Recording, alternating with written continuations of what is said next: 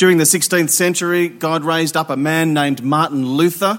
Uh, you might have heard of him. He was the man that would spark what we call the Protestant Reformation. Before that, however, long before that, Luther was something of a tortured soul. He was desperate for God's approval, but he was weighed down with chronic guilt and a disturbed fear of God. And so, to improve his chances, so he thought of going to heaven, well, what do you do? You become a monk. That'll solve it. And Luther, he was a good monk. He prayed and he fasted almost constantly. Uh, during the German winter, he would sometimes, out of remorse for his sins, he'd go to sleep without blankets. He'd go to confession endlessly for hours every day. And on one occasion, the poor monk who was taking his confession, he got sick of it and he said to Luther, Dude, uh, I'm paraphrasing, would, would, you go out and commit a real sin then and, and at least come back and we'll have something to talk about? Now, it's not very good advice, but you can understand how you might end up in a situation like that. These were Luther's own words I was a good monk, and I kept the rule of my order so strictly that I may say that if ever a monk got to heaven by his monkery, it was me. And yet, for all of that, throughout his life, Luther experienced no assurance of God's forgiveness, and he had no sense of enjoying God's love. At this point of his life, instead, his days were filled with anxiety. Have I done enough? Have I prayed enough? Is there some outstanding sin that I'm yet to confess? Because to Luther, at this part of his life, God was a distant, unpredictable, spiteful, impossible to please God. And what really troubled Luther was verse 17 in Romans 1 the righteousness of God. Because in Luther's misunderstanding, a misunderstanding that would be reinforced by the corrupted church of his day, righteousness, what does that mean? A right standing with God. Well, in Luther's mind, that was something he needed to achieve, but always lay out of reach. He couldn't do it. Until led by the Holy Spirit, Luther would find relief in this letter to the Romans. Instead of being a status we must achieve, but always out of reach, this right standing with God, righteousness as it's called here, Luther came to realize it was a gift he was invited to receive. A right standing before God that's ours, achieved by the finished work of Christ Jesus, his perfect obedience in place of our rebellion, and his perfect sacrifice, the innocent for the guilty. It would be this realization, this rediscovery of what we call the gospel, that a right standing with God is ours through the finished work of Jesus, without exaggeration, this rediscovery would shape Western history for the next 500 years. Now, that's a long introduction. Martin Luther lived a long time ago. What's that got to do with us? Well, I share this with you because it's one example of many where this letter to the Romans has quite literally changed the world and it continues to do so. And so, as we explore the first five chapters of this letter, we're going to work hard together. Some of our sermons might be a bit longer than normal. I believe in you. I hope I can hold your attention. More than that, I hope that along the way you'll be able to say with me and with Paul, I'm not ashamed of the gospel. Because it's the power of God that brings salvation to everyone who believes. But what is this thing we call the gospel? Well, by way of introduction, Paul writes this letter to the Romans in about AD 57, thereabouts, which gives us a timestamp of about 25 years or so after Jesus' resurrection from the dead. If you've got your Bible open, verse 7 tells us Paul's writing to Christians in Rome, and verses 11 and 12 tell us why he's writing to them. He wants to encourage and strengthen them as they encourage and strengthen him in their faith in Jesus. But specifically, Paul wants to equip these Christians for mission in the city of Rome that people in that city would come to saving faith in Jesus. But if you think about it, in order for these Christians in Rome to take the gospel to the city of Rome, they need to know what the gospel is. And that question is what Paul is going to continue to answer week after week. What is the gospel? Well, put simply, a gospel is an announcement. I said this morning that I skipped breakfast and then I was looking forward to lunch. That was true. That's an announcement, but it's not a gospel. What is a gospel? A gospel is a world changing environment. Think back. You weren't alive, neither was I, but you've learnt it in history. It's August 1945. Japan surrenders. That's a gospel.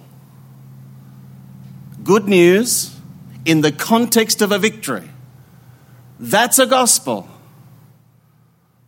Follow with me from verse 1. And as we go, I'm going to highlight some of the implications for us. What is a gospel? Verse 1 Paul, a servant of Christ Jesus. Now, I think we're six words into this letter, and already, if we just slow down, this is absolute dynamite. As you read Romans or any other part of the Bible for that matter, would you just slow down? Because when you do, you'll strike gold.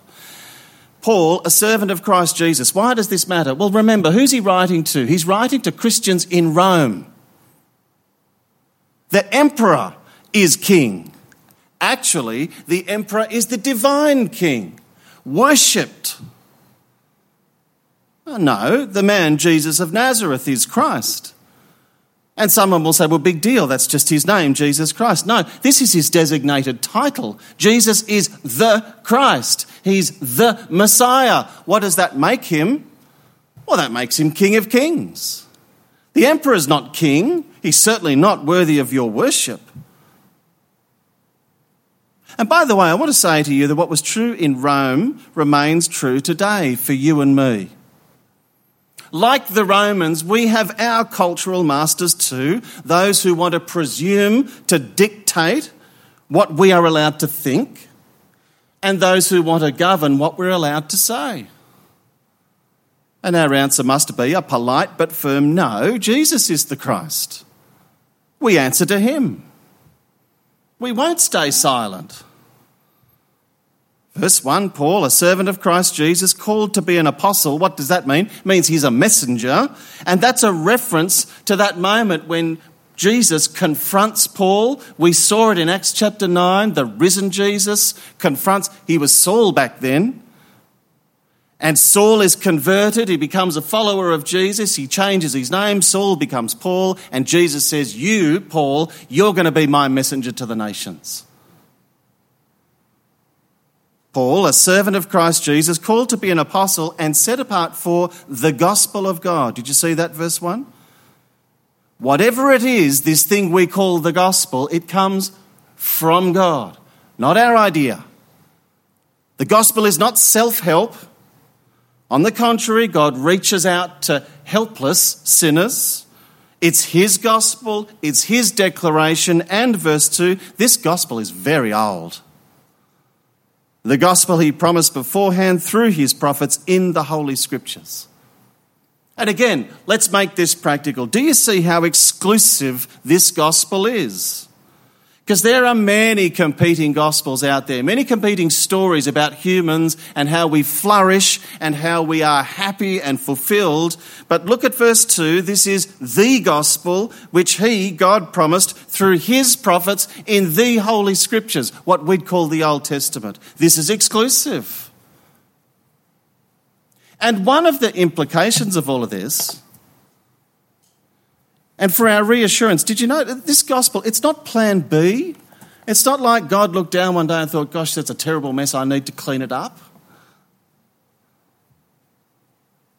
No, this gospel, it's always been plan A, promised beforehand in the scriptures. This is very old. And if you've got the sermon outline I've given you there, you'll notice I've titled this, What is the Gospel? Point one, but actually that's a bit misleading. It should be, Who is the Gospel? Verse 2, I told you we'd work hard. I hope you're still with me. The gospel he promised beforehand through his, holy, uh, his, his prophets in the Holy Scriptures, verse 3, regarding his son. Now, whatever we say about this thing we call the gospel, it's about his son. And then we get some key information about this son. Verse 3 Who, as to his earthly life, was a descendant of David, and through the Spirit of holiness was appointed the Son of God in power. How do we know this? Well, through his resurrection from the dead, Jesus Christ our Lord. That's how we know he is the Christ, risen from the dead. Now, think back. Some of you would have been here for this. Last year, we did a, a five part series on the life and work of King David. I wonder if anyone remembers that. At the time, I tried to convince you that 2 Samuel chapter 7 needs to be in your top five Bible passages. I don't know if I succeeded, but here's why it matters. 2 Samuel 7, David, he's living in a palace. God, the temple, is a tent. All right, and David looks at this and he says, There's something wrong with this picture. I'm in a palace, God's living in a tent. I tell you what I'm going to do, God, I'm going to build you a house. And God says, No thanks, David. I'm going to build you a house, a dynasty, a kingdom. What's more, David, this kingdom, one of your descendants is going to rule forever, and this will be a forever kingdom. And here we find Jesus, the Christ, descended from David. Think back to Christmas. Do you remember? Joseph, who is in the line of David. How about that? How about that? And yet, still, the problem remains. We might have solved the problem of his ancestry, but how can there be a forever kingdom when all the kings of Israel kept dying? Worse, by the time this letter gets written, there is no kingdom of Israel. Well, verse 4 is our answer. The Son of God, rejected by the world, vindicated by his Father, how? Verse 4 through his resurrection from the dead. Here is the forever King, the Christ of God, raised by the Spirit of God to rule over forever the kingdom of God. Well, now we're getting somewhere. What is the gospel? It's the gospel of God, promised beforehand in the scriptures, concerning his son, descended from David, risen from the dead, Jesus Christ our Lord. That means he is the one to whom we must submit. Now, at this point, you might be thinking to yourself, well, this is lovely information. Thank you for summarizing it. Actually, the gospel is not information, it contains information. This is declaration. Jesus Christ is Lord. And it's this declaration which demands a response. You look at verse 5, here is the appropriate response the obedience that comes from faith. What does that mean?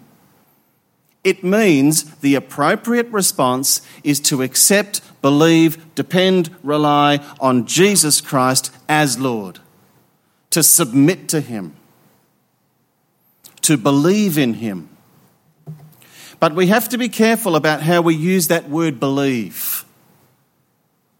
I'll tell you why. Because the devil will admit Jesus Christ is Lord. In that sense, he will believe Jesus Christ is Lord. However, the devil will never submit to Jesus Christ as Lord. And that's the critical difference. Submitting to Jesus Christ as your Lord. He's Lord of my life. Yes, He's my Savior, but He's my Lord. I answer to him. That humility, that's the obedience of faith. And here again, this gets practical because when you submit to Jesus Christ as Lord, you can end up doing some very strange things. One of our mission partners is the Church Missionary Society, and we support Martin and Julie Field. They uprooted their family from Australia and went to live in Argentina in a place called Cordoba. Why did they do that? Well, because secondary students in Cordoba need to hear that Jesus Christ is Lord. And when we come to it next year, when we do another series in Romans, we'll get to chapter 10, and we'll find that faith comes through hearing and hearing the Word of God. And so, how are secondary students in Cordoba going to hear about Jesus Christ as Lord unless someone goes? Now, everything I've said so far If you look at verse 5, there's a little phrase so easy to miss, but it's a shame if you do. Everything I've said about the gospel is for his name's sake. Everything about the gospel is for the glory of Jesus Christ.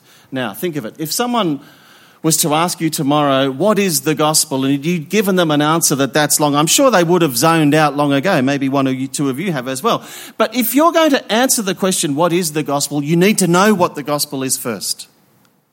If you're going to give someone a short answer, a digestible answer, what is this thing you call the gospel? You've got to know it first.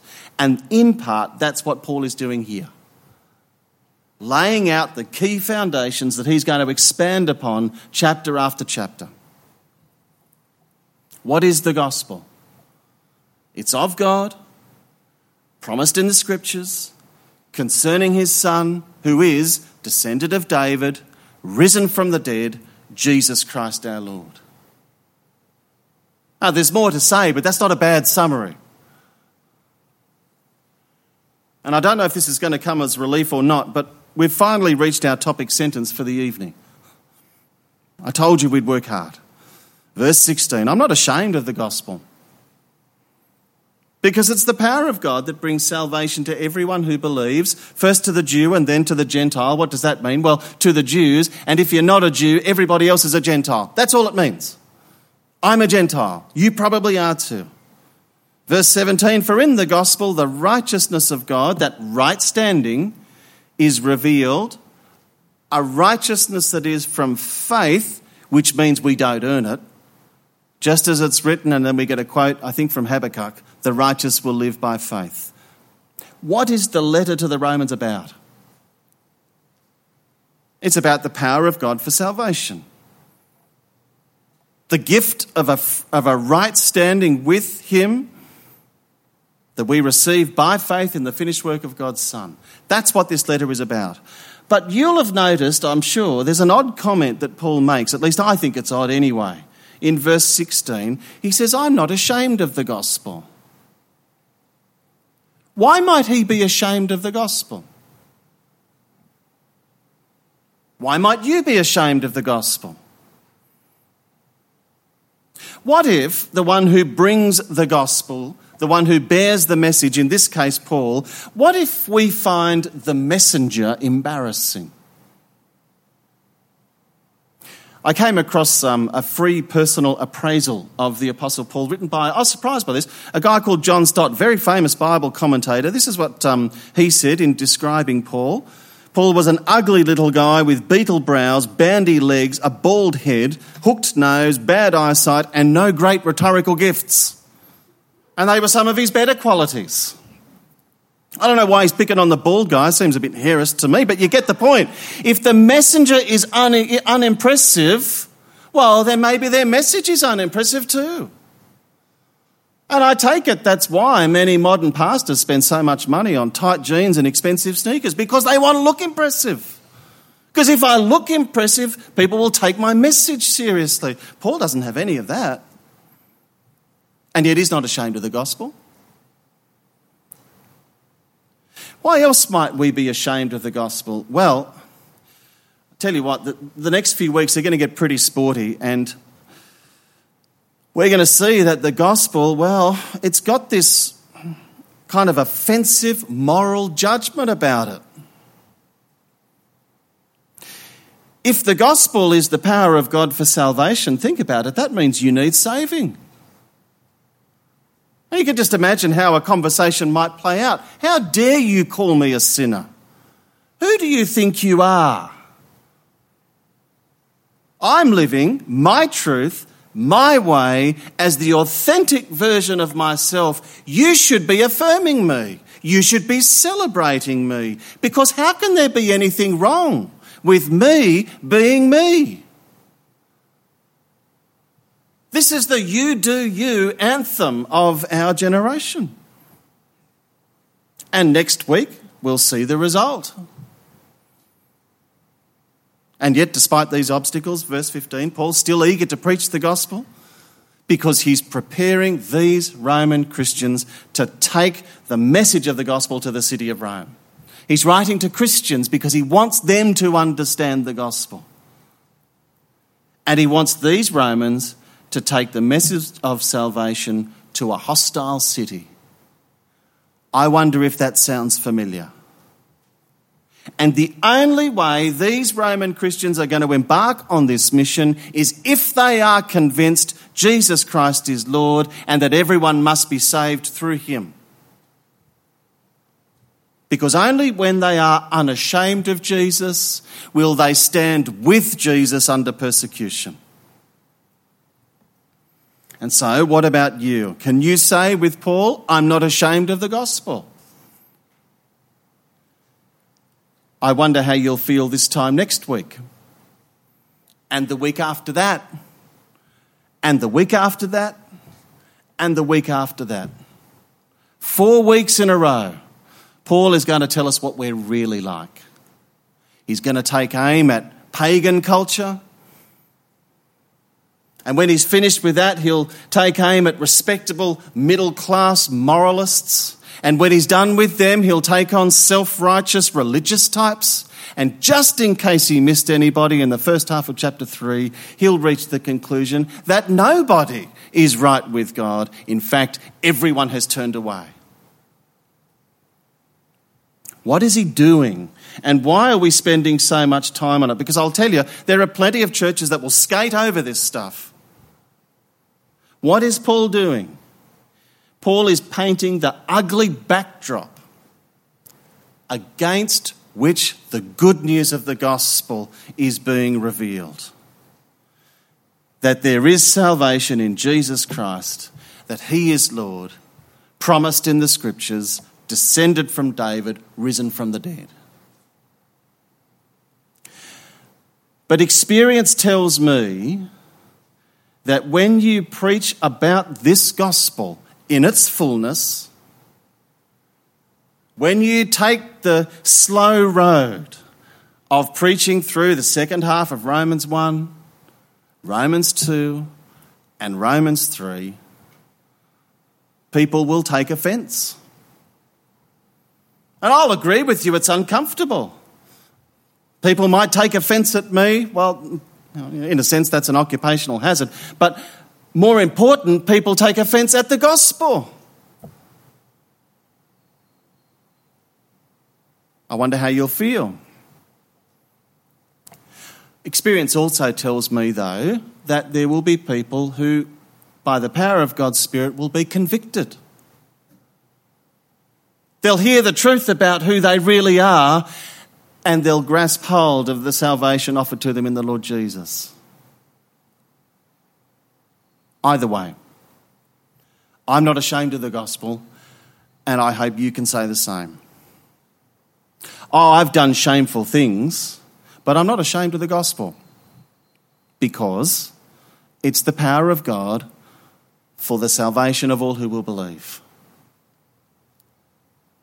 The undeserved gift of a right standing before God, paid for by the Son of God that we might become the children of God. That's the gospel. And I'm not ashamed of that. And I hope you can say the same, even when it gets uncomfortable.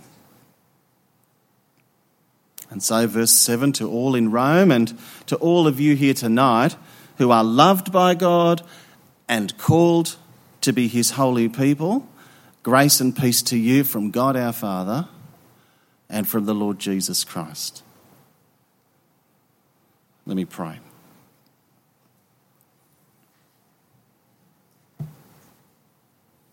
Heavenly Father, we do thank you for your patient love towards us. And as we've sung and as we've already prayed this evening, we do seek your forgiveness having turned against you, and we praise you for the opportunity of being restored to right relationship with you.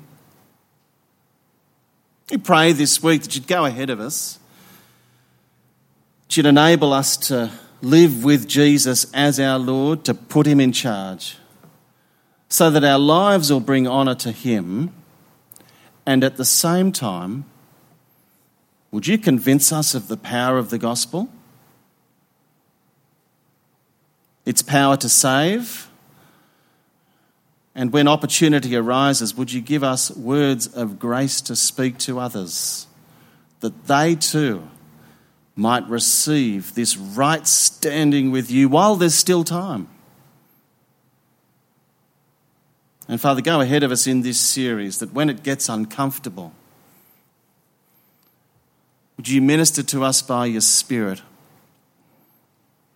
Draw us to genuine repentance so that we would wonder afresh, that you would reach out in love to the likes of us.